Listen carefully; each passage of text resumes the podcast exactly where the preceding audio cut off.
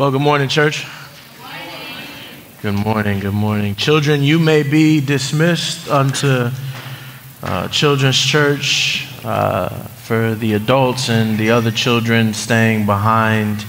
Are you ready to study your Bibles? Yes. All right, me too. This morning we are going to be in probably one of the hardest texts in the, in the scriptures, one of the least preached Psalms. Uh, I could probably argue for one of the least preached Psalms, and uh, that's Psalm 109. And so, as you get there, I would like to sort of frame up our time today as best I can. This summer, like many summers, we are studying the books of wisdom in the Bible. And this particular summer, we've examined the categorical diversity of the Psalms, from songs of lament to words of wisdom and royalty to songs of God's historical omnipotence and thanksgiving. And we've journeyed through these Psalms with a particular approach. Each Psalm uncovers for us, teaches us, encourages us to come before the Lord with our whole being. That is to say, to come to God just as you are, everything you're thinking, everything you're feeling, in the middle of any situation, lay it down at His feet. The Psalms teach us to express the emotions we may be trying to hide. And something that we've learned through this series is that it's not just feelings on the right side of the column.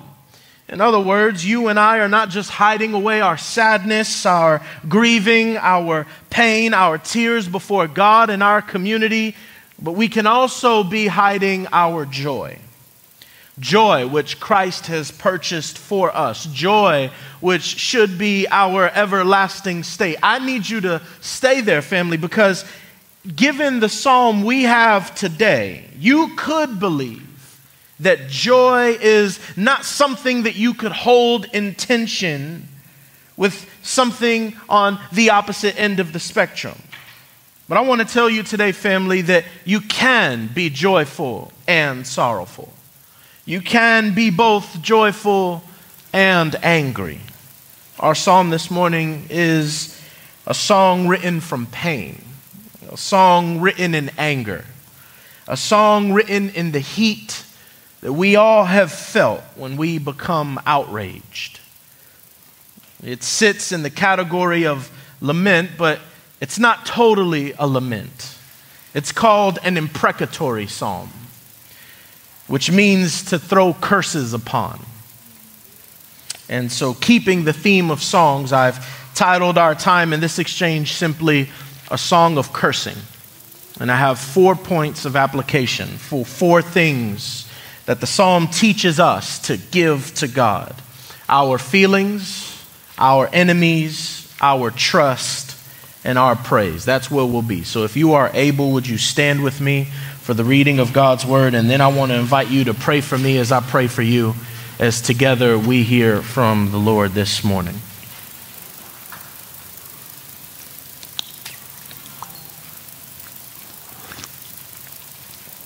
Psalm 109. and it reads To the choir master, a psalm of David Be not silent, O God of my praise, for wicked and deceitful mouths are opened against me, speaking against me with lying tongues. They encircle me with words of hate and attack me without cause.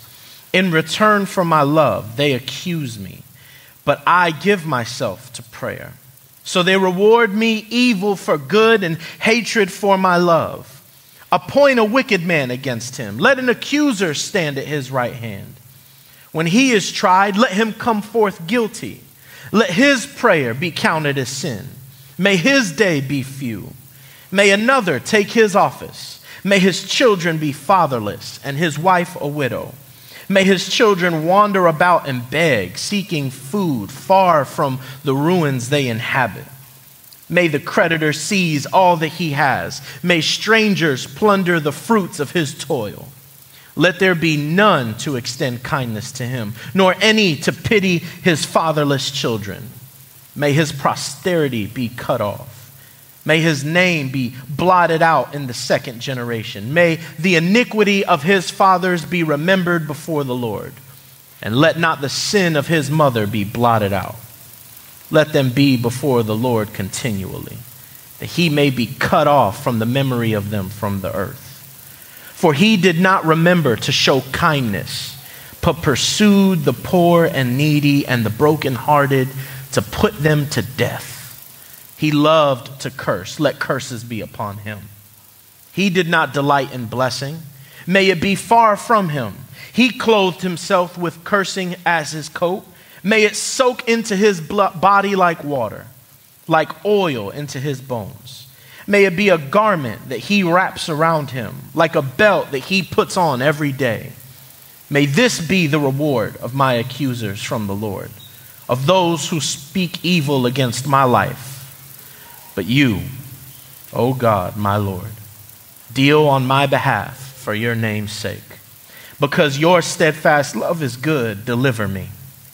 For I am poor and needy, and my heart is stricken within me. I am gone like a shadow at evening. I am shaken off like a locust. My knees are weak through fasting. My body has become gaunt with no fat. I am an object of scorn to my accusers. When they see me, they wag their heads. Help me, O Lord my God. Save me according to your steadfast love. Let them know that this is your hand. You, O Lord, have done it. Let them curse, but you will bless. They arise and are put to shame, but your servant will be glad. May my accusers be clothed with dishonor May they be wrapped in their own shame as in a cloak. With my mouth, I will give great thanks to the Lord. I will praise him in the midst of the throng, for he stands at the right hand of the needy one to save him from those who condemn his soul to death. This is God's word. Let's pray.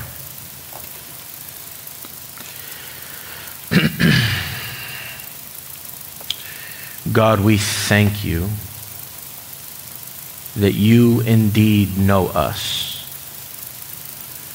We are truly and deeply known by you, and therefore you have orchestrated this psalm for our time today. May your word guide us, direct us, and give us peace. And help me, Father, say what needs to be said. And may, our, may your Son be lifted high this morning. Would you gift me as the preacher with clarity of speech and thought? Would you gift the congregation with attentiveness and grace for my errors in Christ's holy name? Amen. You may be seated.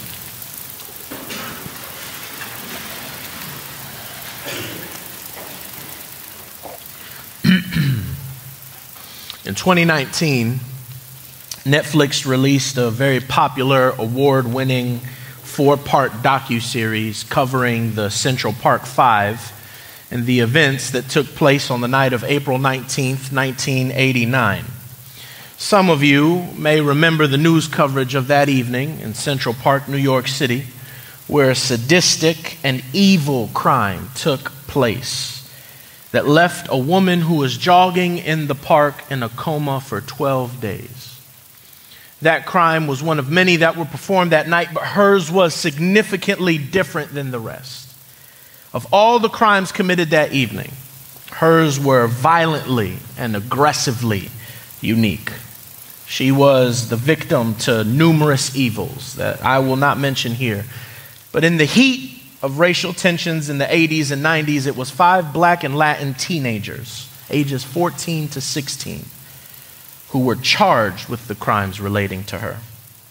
The five youth then became victims themselves to police coercion illegal interrogations and violations of basic human rights, they became media targets. Full page ads from a former president were taken out calling for the death penalty of these children. They ended up serving different sentences based on their age. Some served six years, some served 12. Some served something in between. But in 2002, something extraordinary happened. They were released. You might say, well, that's injustice itself. For the crimes they committed, they should have served longer. But that's hardly so. All five of them had their charges vacated after someone else confessed to those demonic crimes that took place that evening on April. Those demonic crimes that those five were falsely charged for were then handed to that person. On, the, on that April evening, those children were targeted to become something they weren't. Watching this series infuriates you, it makes you weak. For some of us, it's because the idea of injustice is easily relatable to. It's because you and I know what it's like to be on the receiving end of some semblance of injustice. It's not a hard concept. It's also easy for us to identify with innocent sufferers. It's just simply not fair. For others of us, this particular kind of injustice touches places that are close to home and incite within us deep feelings of anger. Why do I share this with you? Simply put, the popularity of this docu-series shows us how easy it is for us as a people to identify with innocent sufferers. Moments like these, media like this, press upon feelings and longings we all have. We long for justice. Humanity longs for justice. There is no person here, child or adult that has not experienced or witnessed to some degree the evils of this world. You don't even have to be a Christian for this to resonate with you. Injustice of any kind happening to someone else or you enrages us. Injustice happening to us, that's a different kind of fierce. But I think it's deeper than that.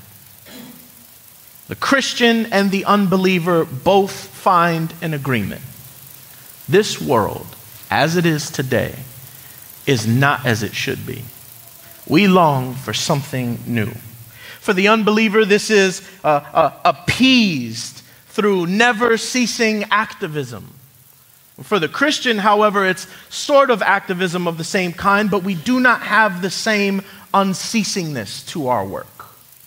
We know that one day Christ will return to satisfy all that we long for justice, the punishment of evil, and the flourishing of God's created being. Our longing for justice is ultimately a longing for King Jesus. Our psalm this morning speaks about sin, justice, and the suffering of an innocent person and the needing, the need, sorry, for a coming king. It's a song that's words are so shocking, so intense, that even amongst Christians, there is a debate on whether this is even a psalm worth teaching or reciting. It's been called the mother of the imprecatory psalms by some scholars because it casts out 24 curses to David's enemies. This is not unique in the Bible. This psalm does not sit here alone. There are about a hundred imprecatory verses, a hundred verses that contain curses in just the Psalter. And since they are in the text, we must learn what to do with them and discover how they interact with our lives. It would seem, though, that to have such strong language, even such strong feelings towards your enemies is a contradiction to the Christian disposition. When Jesus himself tells us in Matthew to love our enemies and bless those who persecute us. This is supposed to be the distinguishing mark of the follower of Jesus. If we only love those who love us, then we are no different than unbelievers. And yet, here this psalm lies in our sacred text as a song of worship, as a prayer to be prayed, and as something we should consider. And two responses are typically given when dealing with an uncomfortable text like this. The first is just forget it exists. It's true. Especially since it doesn't fit neatly within our modern, pseudo ancient view of Christianity. Out of sight, out of mind. And yet, that's not what Jesus did. In fact, Jesus often quotes Psalm 69, another heavily imprecatory psalm, throughout his life and ministry. So we can't ignore it because Jesus didn't. And then you could possibly say, well, this is an Old Testament ethic, an Old Testament way of doing things that the New speaks on and improves on. The New Testament gives us a clearer ethic, a, a, a more modern interpretation, a less aggressive kind of way of thinking and feeling. I would argue that that's not true either. Tony Merida, in his work on Psalm 109, says the New Testament writers believe themselves to be heirs of the New Testament ethic. And strikingly, the New Testament contains some curses of its own, either explicitly or implicitly. And he gives about a list of six. So we have this uncomfortable prayer this uncomfortable song before us this morning that doesn't fit neatly into our worldview and muddies up the water when we think about Christian ethics. It portrays to us intense feelings we don't want to feel, words we don't want to say, actions we don't want to take, and yet we cannot ignore it and we cannot explain it away. So, what do we do with it then? I think Derek Kidner, in his commentary on the psalm, lands it perfectly. He says there, the imprecatory Psalms, inspired scripture. And therefore, we should see them mainly for our instruction and not precise imitation. In other words, these kinds of Psalms, this Psalm in front of us, has much to teach us about God, our enemies, salvation, and prayer. And we should learn from it. Let it teach us, but we should also hold intention a carefulness. We should be extremely careful in making one to one correlation with the imprecations. So we must look at this psalm with a careful lens and take it within its context to learn the principles of its message. And that's what I'll try to do this morning. Since it's a psalm of King David, let's consider him. We know that his life has been filled with many accomplishments. He was a great shepherd, he was a great warrior, he was a great king. We know he loved God passionately. He was not subtle about his love for the Lord. We also know he was not subtle about his sin. And so, because we know David wasn't perfect, in fact, David commits some of the most heinous, heinous sins, some that none of us in this room wouldn't get close to touching. We could easily say, well, David brought this upon himself. David brought this upon himself, and now he's angry that he's brought this upon himself, and now he's pleading with God to get out. But that's actually the context of Psalm 69.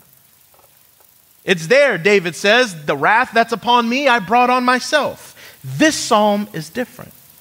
In this psalm, David is an innocent sufferer. And so his construction of this psalm is different. He begins with a lament. From there, he begins his imprecations, his cursings. Then he names his desperation and finally finishes with a song of adoration. Four sections from which we will draw out four applications. Here's our first one Give your feelings to God. Look at verse 1. Do not be silent, O God of my praise, for wicked and deceitful mouths are open against me, speaking against me with lying tongues. They encircle me with words of hate and attack me without cause. In return for my love, they accuse me, but I give myself to prayer. So they reward me evil for good and hatred for my love. David begins with praise while also lamenting his situation, and he calls on God to speak. David does not want people to believe that God is indifferent towards injustice. See, David is hurt. And because he's hurt, he's angry. But, family, let's be clear. This is not over some petty squabble that David is calling God to act on. These aren't matters that are trivial and just part of the comings and goings of life. He's not praying this prayer because someone cut off his chariot down the road somewhere.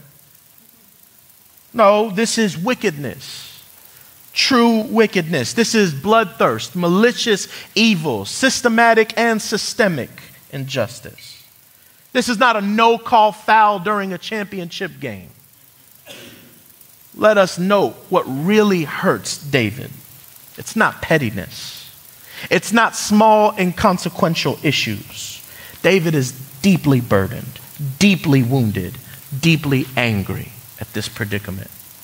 David says that he is on the receiving end of this situation. He's extended kindness and love, and in return, these men have lashed out evil against him. David says it's his character that is being attacked, and it's without cause, it's in secret, and it's in public. He's done everything he can for these people. He's loved them. He's prayed for them. He's sought their good. And all they have done in return is repay him with hatred, family. What do you do when someone you love turns on you? When someone you love, someone you sought their good, has repaid you with hatred when lies are spoken up against you by the very ones you speak lovingly of, what do you do? Before talking to anyone, before doing anything about it, give your feelings to God. Surrender all that you feel before the Lord. Why? Because He sent His Son to come and experience the same on your behalf. See, Jesus had come and love the unlovable, reach the unreachable, save the unsavable, only to still be met with lies, hatred, and betrayal. Jesus was brought before the council where they lied on him and hurled false charges against him. He was brought before the people, people whom he healed, people whom he fed, whom he preached to, whom he lived amongst, and they chose to free a guilty man before freeing him in his innocence. And he was betrayed by one of his closest friends. Judas, a disciple of Jesus, exchanged Jesus' life for wealth. Judas, Judas repaid Christ's love, his friendship, his mentorship with betrayal. See, Jesus is the true innocent sufferer. We, like David, we, we have dirty hands. Not, not every scenario we find ourselves in come from nothing of our own contribution to stir the pot. Only Jesus is the righteous sufferer. Only Jesus has truly deserved, never deserved, the trouble that fell before him. Only Jesus has clean hands. See, you and I, we will find ourselves the recipients of evil. We will. Some of it we will deserve. In our sin, in our ignorance, we may walk right into trouble. We may say, like David did in Psalm 69, I did this to myself. But then sometimes we may find ourselves truly and wholly recipients of an unjust situation. And that situation will rile us up cause us to be angry, full of grief. But see, what separates us from the world is that we got a God. I wish one of y'all was with me this morning. We got a God who is truly righteous, truly blameless and he beckons his children, saying, Cast your burdens on me. We got a God who looks on us and says, Give me those feelings, those right there, the ones you're trying to hide from me. Give me them. I want to take them all from you. Let me handle it because I'm qualified. My track record speaks plainly. Trust in me. I got you. Family, give your feelings to God. This next section is a rough read, but there is wisdom in here for us. David continues his prayer, and he begins to throw out curses upon his enemy. But let's, let's notice something here, family. In all of this curse throwing, what David is really doing is giving his enemies to God. He's not plotting, he's praying. David doesn't pray that God gives him the strength to carry out the work of these curses. No. Starting in verse 6, we see him asking God to act on his behalf. David does not take these matters into his own hands because David knows that God does not see injustice happen and turn the other way. God does not see his children persecuted, his kids destroyed, and think, ah, such is their lot in life. No, David knows because David is a student of the word that God is not an idle God. He does not sit in the heavens twiddling his thumb. David knows that when Egypt held their knee on the necks of the Israelites, God intervened and rescued them. David refuses to take matters into his own hands, but instead he gives his enemies who are wicked and evil to a just and righteous God. And their judgment is necessary. David is not praying for the judgment of innocent people nor is David asking God to deliver evil in response to evil. This is important.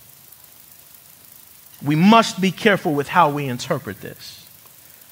But what we can glean from this section is that though it is good for us to expect evil people to face consequences for their wickedness on this earth, we must not pay evil with evil. This truth changes us. It's the truth that separates us from the world. This affects how you interact with people, how you serve your communities, how you can understand the situations of missionaries and church planters abroad. We must not return evil for evil. And that's what David avoids no matter how hurt he is over the assassination of his character. He does not pray for evil to come to these people, only that a good and holy God would judge them. And prays specific judgments, curses against his accusers to God. I want to contend to you, family, that though the language is strong, David is actually praying for scripturally connected ideas and promises that God had already laid out for Israel in the Old Testament. Remember, church, David cries here a longing for justice to come at the hands of a promised judge. He says in verses 6 through 8, give his accuser some of his own medicine, excuse me. Give him an accuser of his own. Then he says, make his accuser's future painful. Specifically, make his days to be few and for someone else to take his office. This is actually quoted by the disciples when they talk about Judas. David says, shorten his life, have someone else take his job. Then he says in verses 9 through 15, for God to judge his accuser's entire family, which in their culture, nothing was more important than, and sacred than your family line and your generations to come. David doesn't want anyone to remember them. This series of curses and requests to God seem incredibly harsh, and they are. But the reason, eh, we got to notice this, the reason for such extreme circumstances to come upon them is found in verse 16. It says, For he, his accuser, did not remember to show kindness, but pursued the poor and needy and the brokenhearted and put them to death. I like the way one commentator puts it. He says, His enemy didn't show covenant love. He didn't do justice and love mercy and walk humbly with God. He deserves, the accuser, punishment. The thought of this man's sinfulness triggers more curses in verses 17 through 20. And to summarize them, David asked the Lord to give this man what he deserves. I know this type of language is hard to digest, but family, keep this in mind. All of these curses are words found in the Bible. David is only praying in light of what he's got in front of him. What I'm trying to say is when you find yourself the victim of injustice, the recipient of character assassination, when you're caught in the midst of anger and hurt, don't feel like you don't have anywhere to go. Go to the Word of God and find comfort in his dealings with the unrighteous. David's curses are products of the curses found in the Torah, Deuteronomy and Exodus specifically. David was just reminding God to be true to his promise to Israel. But don't get lost in that. There's another reminder in this verse for us. David highlights God's love for the poor and needy and protection God declares over them. This is something God takes incredibly serious. David asked, David asked God to judge his accusers because they violate the sacred thing God calls us, his people, to protect. Psalm 109 teaches us to surrender not just our feelings to God, but to surrender our enemies as well. As painful this may be, as painful as they are to you, we must hand them over to God and allow Him to deal with their wickedness. We can expect God to deal with the unrighteous the exact way He said He would. We can expect God to serve justice. But let this also show us, family, that David did not pursue personal vengeance of his own doing. Instead, he comes before the Lord's presence with all of his strongest feelings, casting out his curses and leaving it in the hands of the one who has any power to do anything with it at all. Why? Because God's presence is medicinal to his wounded children. When you bring your wounded, when you bring your wounds to Jesus, the one who was wounded for you, it's a balm to your aching soul when hurt comes your way. Seeking vengeance on your own only wounds you more deeply because for you seek to repay sin with sin. You seek to be their judge and cast what you believe should be righteous judgment on them. Instead of trusting in the judge, you rob God of fulfilling his promise against the wicked and now only place yourself in the midst of the guilty. When you enact judgment on your own, you make yourself the target of judgment. Give your enemies to Jesus and allow Him to do with them in the way that He will. And this is easier said than done. David knows this, so he writes these next set of verses, starting in verse 21. But you, O God, my Lord, deal on my behalf for your name's sake. Because your steadfast love is good, deliver me. For I am poor and needy, and my heart is stricken within me. I am gone like a shadow at evening. I am shaken off like a locust. My knees are weak through fasting. My body has become gaunt with no fat. I am the object of scorn to my accusers. When they see me, they wag their heads. Help me, O Lord my God. Save me according to your steadfast love. Let them know that this is your hand. You, O Lord, have done it. Let them curse, but you will bless. They arise and are put to shame, but your servant will be glad. May my accusers be clothed with dishonor. May they be wrapped in their own shame as in a cloak. Family, give your trust to God. When trouble comes, when injustice comes David's way, he doesn't act. He meditates on God's character. In these verses, he appeals to God, but he also does something wonderful. He rests his soul in God's justice and faithfulness by confessing his own weaknesses.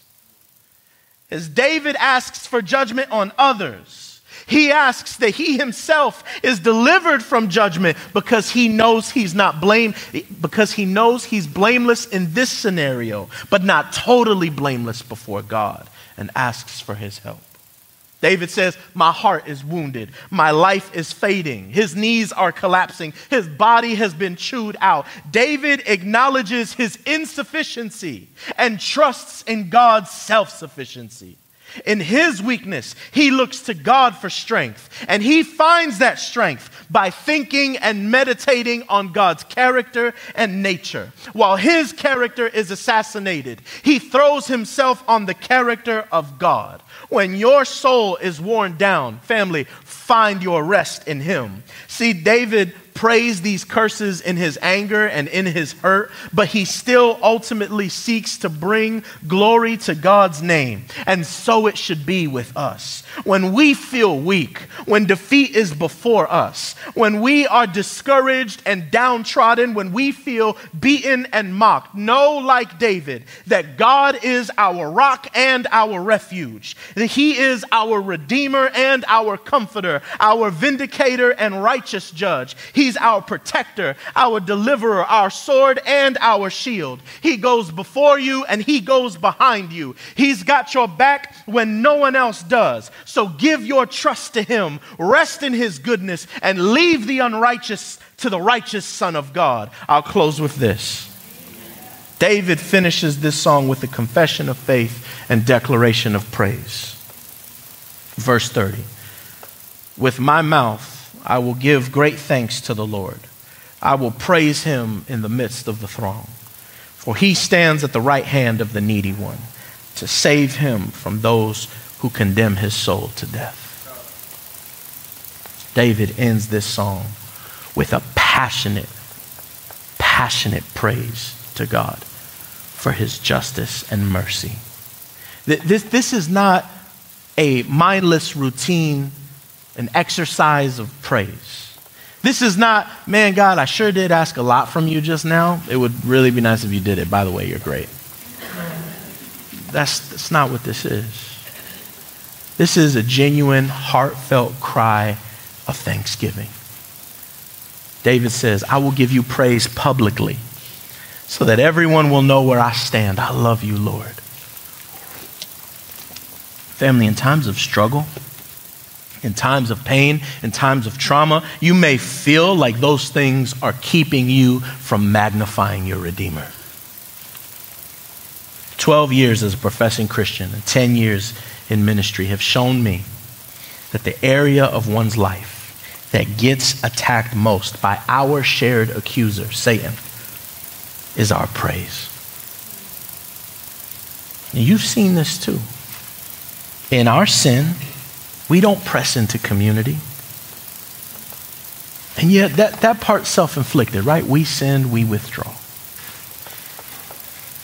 But even during external trouble, things that happen to us death, sickness, miscarriages, personal struggle we pull away from God, we pull away from His church. We don't allow ourselves to be comforted by the people whom God has given us to be cared for by.